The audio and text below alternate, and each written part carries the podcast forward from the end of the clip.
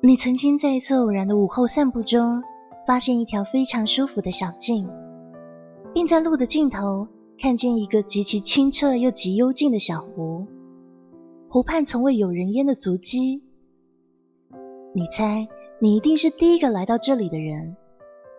你想，以后要常常来拜访这条美丽的小径与这座清幽的小湖。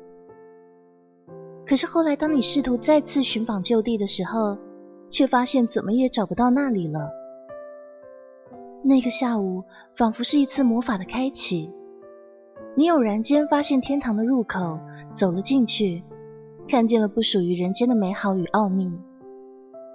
当时的你并不知道，这将是一次独一无二的经验。美好的时光总是绝无仅有，人生中的许多时刻也是如此。但不要为了回不去的时光而伤感，汲取当下的美好。你随时都可以循着记忆的小径，再回到往日的小湖。